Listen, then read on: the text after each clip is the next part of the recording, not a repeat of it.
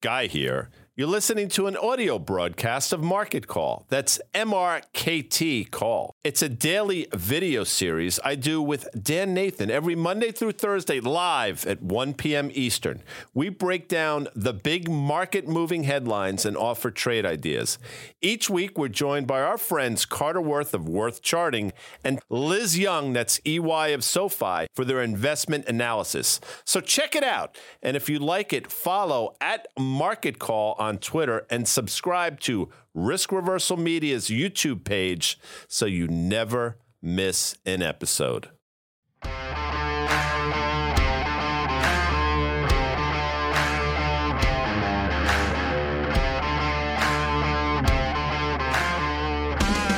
Monday, November 14th. Sorry for the late start. I was impaling myself with technology. Guy Adami, Dan Nathan, just a few minutes. Carter Braxton Worth of Worth Charting. Today's November 14th. I can't believe it. Episode of Market Calls brought to you by FactSet, financial data and analytics powered by tomorrow. Dan, we're out of here at 1.30 on the screws, so we got to hustle your bustle on the screws, guy. Um, and here's the deal, dude. It's Monday. We had that huge rally on Thursday mm-hmm. and Friday. We talked about it on Market Call here. And you know what? I'm looking at my FactSet machine, and I see basically the S and P's unchanged. I see the NASDAQ basically unchanged. It's not bad price action when you think about a couple of days like we had. I mean, I think you used uh, the, you titled our podcast on Friday, which is on the tape. You can mm-hmm. find it in your favorite podcast store, people. What do you call it? Widespread panic. You Wasn't that good? It was a widespread panic to the upside.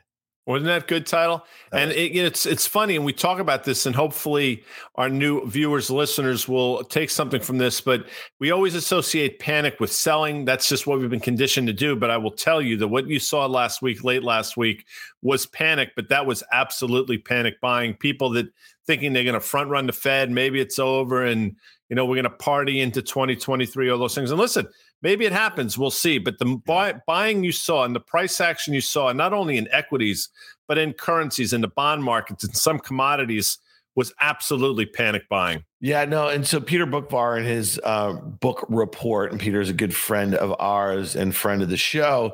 He was quoting David Rosenberg, also mm-hmm. friend of ours, friend of the show, uh, Rosie of David Rosenberg Research here, just kind of putting some perspective on some of these one-day moves that we've seen in bear markets. We've, you know, again, guy, you've mentioned it on numerous occasions. Some of the biggest rallies, especially one-day rallies, have happened in the bear markets. Ryan Detrick, a guy that we quote um, a bunch over here, has a bunch of data about those bear market rallies rallies and what happens after, they're thinking maybe we're out of our bear. But our friend Cantro, Cantro saying not so fast here. So again, I think the way you've kind of phrased it, panic's not good. You know, panic selling to the downside right now would get us closer to thinking that maybe that's near capitulation. But the sell-offs, to your point, have been very orderly. So when you see this sort of snapback, when sentiment's so poor and people are buying that way, it doesn't make me feel bullish, guy. Well, look, and again, I don't want to sort of belabor this point. And by the way, for you folks playing bingo, if you're putting in your comments what I'm going to say to make your bingo card, you lose already because I ain't going to do it. I ain't a sucker. but I'll say this when you're in a bull market, the panically tip- typically happens on the sell side. When you're in a bear market, which we've been in since literally um, I don't know, a few months after this time last year. I mean, this is when the market topped out last year, and then we subsequently got into a bear market a few months later the panic you see is to the upside. And that's clearly what we saw last week. We'll see where it ends. Dan, we've said 4,000 in the S&P, maybe an overshoot. And lo and behold, here we are. Yeah. Well, that was a good call by you. you know, I was buying some individual stocks that I just thought would bounce and fill in the gap after some very disappointing results. And what I thought was some hate selling, they were primarily in the NASDAQ. We've talked about the rotation into value, into some industrials, that sort of thing. I mean, that's been um, a good trade also. And that one may have some legs here. But when I think about just kind of the disconnect between some of the biggest names in the S&P and the NASDAQ, and they were predominantly all tech, and the results that we saw and the performance the stocks afterwards. Um, you know, it's not leading. When I look at the NASDAQ 100, let's pull up the QQQ, the ETF that tracks it right here. It's like, okay, we didn't make a new low about a mm-hmm. week and a half ago from that October 13th low.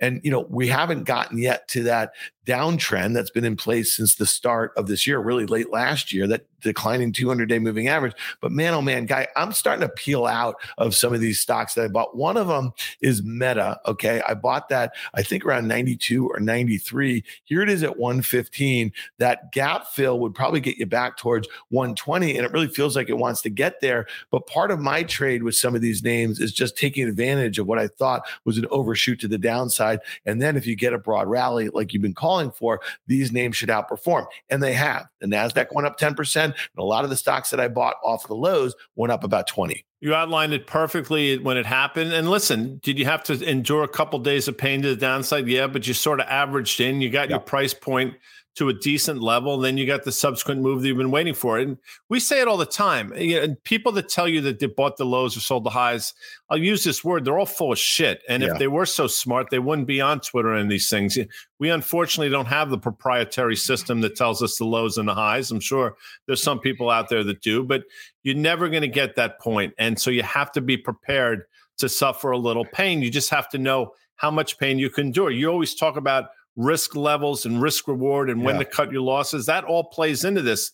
But that trade, in my opinion, was executed extraordinarily well. Well, I mean, listen to your point. I mean, like you know, your your football coach at Croton on the Hudson guy back there in the forties. What, yeah, uh, nineteen forties, fifties. Sorry, fifties. He used to say early's on time, right? And the thing about being early when it comes to markets is that it can be painful, and you better have conviction, and you better have some sort of decent risk controls. And where I get in trouble is when I'm early, convicted, and not using good risk controls. You, know what I'm saying? And so, you know, if you kind of get early by a few days, which I was in Amazon, I was in Meta, you know, mm-hmm. I'm not one of these people who believe in like a three day rule. What I believe in is trying to kind of leg into a position, but I'm always going to be early on the profitable side. Like when, when the trade starts to work here. So at Meta right here at 115, I'm out it could go to 125. It could go back towards that downtrend. But I had my trade. You know what I mean? And now I'm actually thinking about I really kind of want to lay into the Nasdaq. But if we pull that QQQ trade up, uh, uh, chart up one more time,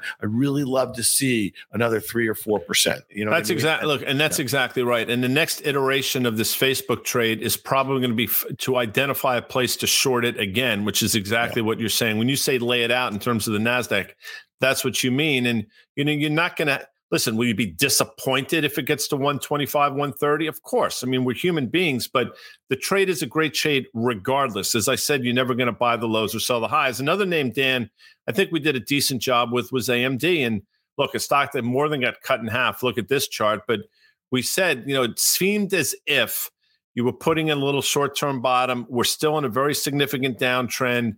But if earnings came out anywhere in line, the stock was going to rally 15 or 20%. And again, that's what we're seeing. Stock's still in a downtrend. I mean, without question, the stock is still in a downtrend. Moving averages suggest that as well. If it gets to that trend line, if you're really aggressive, you probably try to short it, maybe vis-a-vis puts or vis-a-vis an outright short. But that's types of things we're talking about. Some of the best trades, we say it all the time, on the long side take place in bear markets. And those two examples are good, I think. Yeah, no, the AMD one is interesting to me because it's got some valuation support. There's kind of some fundamental drivers that I think are kind of working in their advantage. They've been taking a lot of share versus Intel, and they're just executing better on some advanced technologies. I know the the, the chip ban with um, China. I think that obviously put a little pressure on the stock a month ago. But to your point, I mean, the stock did not rack horribly to results and it looked like it was trying to put in a little base. Here's one though that we've talked about. They're going to report later on the week and this is going to be I think a really telling one guy for the like kind of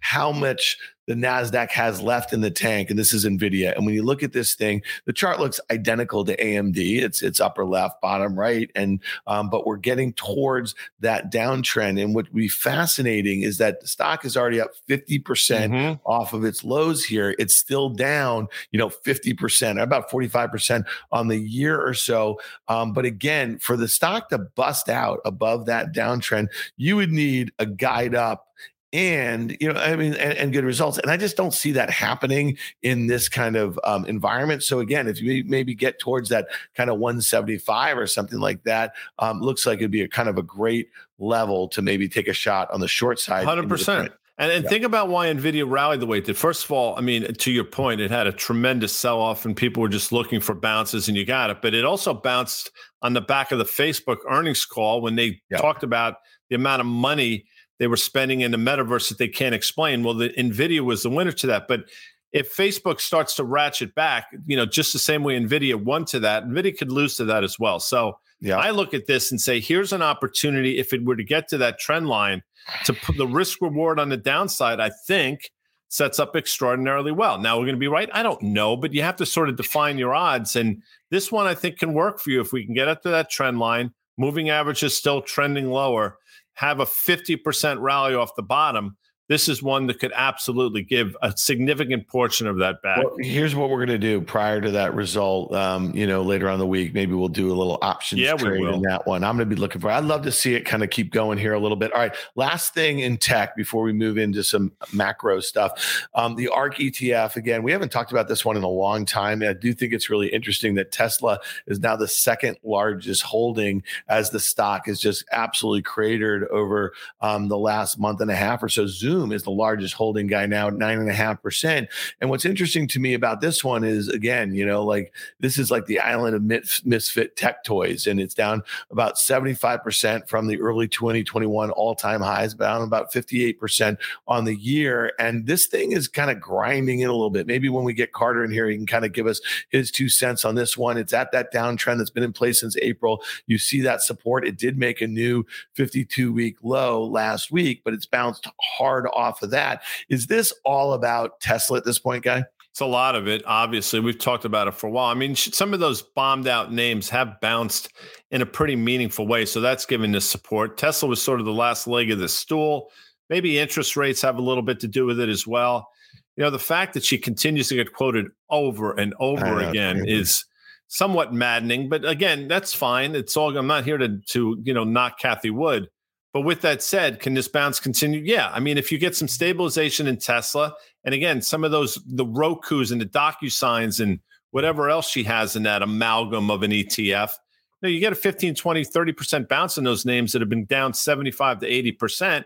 And this thing can go up clearly. Doesn't mean it's fixed, but I mean, again, they're trading vehicles. Yeah, no doubt about it. And just real quickly, you mentioned yields, and and when yields got absolutely smacked on Thursday, I mean, a lot of the stocks that are in that ETF and similar ones had big rallies, and again, they started going down precipitously prior to rates going up okay, late last year, early this year. And I think there's a lot of investors who think that that's going to be the sort of seesaw action. When you look at this uh, chart of the 10 year US Treasury yield, you see that break of trend um, that had been in place since early August. That happened on Thursday. I think it was like a 30 basis point yeah. move to the downside. And now, guy, we're really just looking at those. I mean, there's two levels here. You know, it's that three and a half percent that we've talked about mm-hmm. in the 10 year. Um, that was the breakout level from early September. And then go to that 200 day moving average, which is rising here and was also a breakout level um, from mid August. Do you think we see three and a half? And then could we kind of get into the danger zone between three and a half and three? Yeah, I've said for a while three and a half is in play without question. I thought that would be accompanied with a two year that stays sort of bid around four and a quarter, which again suggests 75 basis points inversion, if not bigger than that. Number one you know, it moved down to 3%. You know, I don't know what necessarily is going on in the world in order for yields in 10 year to fall to 3%, but I can't believe it's going to be particularly good. Again, the knee jerk reaction will be bullish for stocks, but I got to believe it's going to come under the auspices of something really bad happening. So, three and a half percent makes a lot of sense. You can do it via the TLT. You've done it with GOVT. Yep. But again, we haven't really wavered. Now, in terms of this one, the move up really, the significant move north of sort of 415, 420 surprised me. But now things are starting to make a little bit more sense. Yeah. All right. Real quickly on the US dollar index, this is the DXY. I've been playing it on the short side via the UUP. I got an email from Worth Charting on Uh-oh. Thursday, I think it was. It said take off half of your short. I was already in the process of thinking about that. So, Carter, thank you. We'll bring you on there in a second here. But here's the UUP, you know, or excuse me, the Dixie, the US dollar index. I think his target was 104 on the downside. He uses 150 day. We're looking at the 200 day It's rising. It's at that point that that kind of low from early August. And again, let's see how it acts there. But to me, this was the trade I was playing for over the last couple of months. I got it. I'm moving on here a little bit. But car our guy, you know, again, knock on if you look at crude oil here versus what's going on with the dollar, you know, you and I've been talking about this one. You've been you've been steadfast long oil drillers and large integrateds, XLE and OIH, and that's worked for you. Last week, I put a bearish trade on the XLE. I was right for about a day. Now I'm wrong. But here's the thing look at this crude chart. It's kind of really holding on for dear life on this near term uptrend. You see the little downtrend that's been in place, and we just overlaid this this um, tweet from David Rosenberg this morning when he was talking about University of Michigan consumer sentiment averages 71 during um, uh, during uh, recessions, and it averages 88 during expansions. We are at 55 mm-hmm. this month. So again, you know, consumers very pessimistic, but crude oil is going down right now. Yeah, it look the commodity you've had a tremendous call. I think the the stubbornness of the underlying equities tells a different story but maybe they're completely decoupled now. You know maybe the equities are one entity and the commodities comes completely different. We've said for a while that crude can go sideways at these levels for the next year year and a half and those underlying equities should still rally. But if you're looking at the commodity quite frankly we should be rallying here in my opinion. You know but yeah. the dollar weakening um, the fact that we're through the elections, to me, it all points to a crude rally, but we're not getting it over the last couple sessions. So we'll see. With all that said, which is my want to say, these these energy stocks are still trying to tell a story. You have a huge move today in Valero. I'm not trying to play stock market quickly, but if Jacob just put a quick Valero VLO chart up just to take a look, you'll see. I mean, th- this is playing into the hands of a lot of the big cap integrated names and to a certain extent some of these refiners and if we can't do it that's up we're going to do it right now so here you go so you look at this move to valero once again we're testing the levels we last saw back in june so just keep these things on your radar screen folks Fair enough. All right. The aforementioned Carter. Bring him in. Carter Braxton Worth, a worth charting here. He's had the call on the US dollar index. He's had the call on yields. Carter, thanks for joining us here on a Monday. Man, man, how are you? Yeah, I, you know, just to touch on the Cathie Wood things, this is um, history repeats, uh, and so we have. There's always someone. It's not their fault who becomes the poster child. just remember, uh, think about the Munder Net Net Fund. In 1997, it was 10 million dollars. It got to 12 billion, and it closed in March of 2000, saying we can't take any more money. The thing ended up losing 70, 80 percent. Or Marsico Marsico and Denver's peak assets were 110 billion in 99 2000. They are running 2 billion now. It's amazing. Cathie Wood's story is the story of the market. You get excess at great moments. Someone becomes a deity, the name of names, and then they end up disappearing. Yeah, there and again, go. it's not. Listen, and we're not trying to be mean to her, but I think your point is well taken. I mean, we yep. the, history is littered with things like this. Yeah, no doubt about it. All right, Carter, here's the deal. Okay. With, with, with, all the action that we saw on Thursday and Friday in the stock market, we saw yields come off. What's your take here? Because again, we started the show by saying pretty remarkable that we have a lot of, you know, just kind of unchanged action in the equity markets. Yields have kind of, you know, they kind of found a bottom. The bond market was closed on Friday. When I say a bottom, they, they found like, you know, they're, they're not careening lower again um, today. The US dollar index is, is kind of found a, a little bit of uh, reprieve here. Thoughts on the macro here? Yeah, you know, maybe the best way to answer, and I never answer it this way, is um, on last night's subscriber video, I, I talked about a trade. Um, I almost never buy options. I always sell them and I sell them naked. So it's it's high risk stuff. Most people don't like to do it. Uh, but here's what I did last night um, on the e minis. Yes, I sold the 4075s, 4075 calls. I took in 15 bucks for those. They expire on Friday. And I mm-hmm. sold the 3,900 puts. So each about two and a half percent away. And that has already collapsed. I took in 30 bucks and it's trading at 22.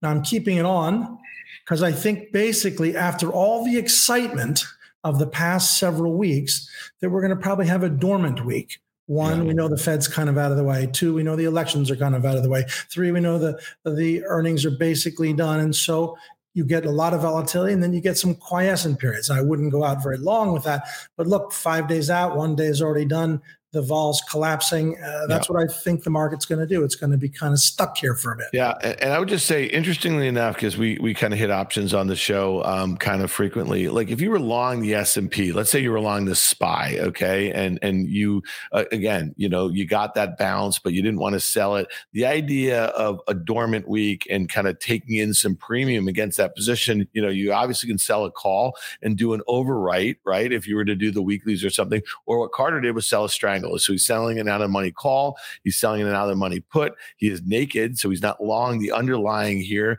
And if the if the ETF or the index in this case is in, in between those two strikes on expiration, he takes in all that premium. Again, I've been doing options for a long time. I think the way you prefaced it, you know, generally selling naked options is a tough one. A lot of individual uh, investors with whatever broker dealer they're using, it takes a lot of margin to do that also. So yeah. again, the idea is if you're long the underlying, looking to kind of take advantage of elevated premiums in a market that you think is going to go sideways, selling calls against it or selling call and a put um, in, in, the form of a strangle makes some sense. Guy, that was a little OA yeah, big there. big earnings week. We'll put up a slide. Um, we're taking a look at a few of these charts. Home Depot, Walmart tomorrow. You want to take a look at Gap and Foot Locker. Run us through Carter Worth. You brought some great charts. By the way, the Home Depot chart, which you talked about a couple weeks ago, is coming to fruition. Yeah, let's do it. So we've got a bunch here, and the lines uh, again are in the eye of the practitioner, mine, but um, sometimes they draw themselves. What do we know? We have a downtrend. It's not much of a trend line in the sense that we only connected three points, but we gapped above it uh, on heavy volume. You also have the phenomenon if it doesn't breach the June low, and I think that's one way to draw the lines. You also can uh, put in the moving average, which is another way to measure mm-hmm. changes in trend. And so the point at which you break above the absolute trend line is typically the point at which you move above the moving average, which is an automated trend line. But the key is it's flattening, right? So it has all the elements of a bearish to bullish reversal. Earnings coming, we shall see. Um, I think we've got others, but yeah, we do. Walmart is obviously the other yeah, big yeah, two now, tomorrow, right? So this this thing is just a pair of twos. Like, mm-hmm. what do you mm-hmm. really do with that? No, I think. Well, watch this next iteration. I've got no lines, and then here are the lines. Like, okay, it goes a little higher, fills the gap. Uh, bet short. Why? I have a long term chart of Walmart that might be on here, and that's really the issue. So you've got a great move in a fairly low beta uh, asset and that then after breaking trend has thrown back to the underside. And while we're not quite all the way back to the underside of, of the trend line, the blue line, my hunch is to fade this into earnings. Yeah, just real, real quickly on that. So if I'm looking at the stock in and around 140 and I'm looking the at the money straddle, that'd be the call mm-hmm. premium and the put premium. It's a little less than eight dollars. That's a little less than five and a half percent of the underlying stock price. So that's the implied move in the options market in either direction. And I think that long term chart is really interesting, Carter. It would take a beat and a raise to get it to break out above that long term uptrend yeah. that is was support and is now resistance. And so to me, we all know there's going to be heavy, heavy discounting into this holiday season. So um, I'd probably lean that way too. Guy, what do you got? Yeah, I agree with that. I mean, it, it is definitely a pair of twos, but I'm more inclined to look for a bounce to that uptrend line and fade it than them to try to break, you know, to buy it on a breakout. Quickly, Carter, just, I, well, let's go to the gap chart. Um, because I think this is interesting as well. This looks, you talked about this a couple weeks ago. You drew those little, uh, those mm-hmm. semi circles and mm-hmm, you talked about mm-hmm. the potential for this, and here we are.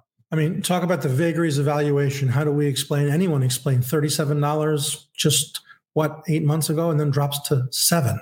But either way, bottoms. If you're not going to go out of business, start to have a look and feel. That's what this is. Another, uh, just I like it. Uh, I think you want to play long uh, into earnings. And that's on Thursday, by the way. You, I think you have a. I want to say you have one more gap chart. I think without the lines, just to take a look at it, because again, the moving averages sort of speak to exactly what you're talking about, flattening yeah, out. Yep, flattening out. It's not quite flat, but the inference can be made. Yep. And let's take yeah. a look at Footlocker, which I believe is on Friday, if I'm not mistaken. So what's interesting here, of course, is you see that gap, that huge move up which was an earnings beat, and it stopped dead cold where the overhead supply is, filled the gap. Now we've checked back, so you can call it a reversal formation known as a cup and handle. You could call it a head and shoulders bottom, which I think we've got another iteration. You could put in the trend line, um, all which should suggest uh, what that we've bottomed and finally mm-hmm. put in the 150 moving average. And what we've got here is how a stock bottoms. Do they always continue as the arrow is drawn? No. But the point is, and I would say it this way if you had 100 stocks exactly like this, 1940, 1980, 2040, when we're all out of the business, um, you play the odds 70, 65%, they turn, they go. I'm, I'm i think that's I know I think that's exactly right, and your point is well taken. Listen, do we know that it's going to continue to this? No, absolutely not. But you you you try to put the odds in your favor, and again, Carter goes through hundreds, if not more, charts, and he comes up with these things for a reason. So, is he absolutely certain it'll happen? No, but I will tell you, he's pushed the odds absolutely in your favor, and that's how I look at it. Dan, real quick. Yeah, no, I think this is going to be a really important week, um, you know, with these retail earnings and what they have to say about the holiday season, because it might really kind of be the last dash here, especially at a time where the consumer, you know, while while inflationary readings might be peaking and interest rates might be peaking, but the consumer might be a bit tapped here. So really interesting one. And and and then, you know, Target's going to be interesting to me, guy, whether it can kind of get above this 180. I just think that again, you know, one of the things that's worked during this earnings season is being patient on things that you're positively inclined for let the results come out, let the stocks gap lower, and then buy them. And we saw that in a Nike, we've seen it in a Starbucks. There's been a bunch of other plays too in the retail space. So that's my two cents on this stuff. Appreciate that, Carter. Always great having you. Sorry we're abruptly ending, but we got to be outy at 1.30. That's it for Market Call. Thank you, FactSet, for providing us all of the charts and data for this broadcast. We have a little bit of a different schedule coming up this week. So pay attention, peeps. Cheapest thing you can do. Tomorrow, market call will be at the open at 9:30 a.m. Tomorrow, 9:30 a.m. Wednesday, we're going to Naples, Florida for the CME Group LPGA tournament. So market call will be at 2 p.m. And Thursday, we're back at 1 p.m. Crazy, but it'll be fun. See you later.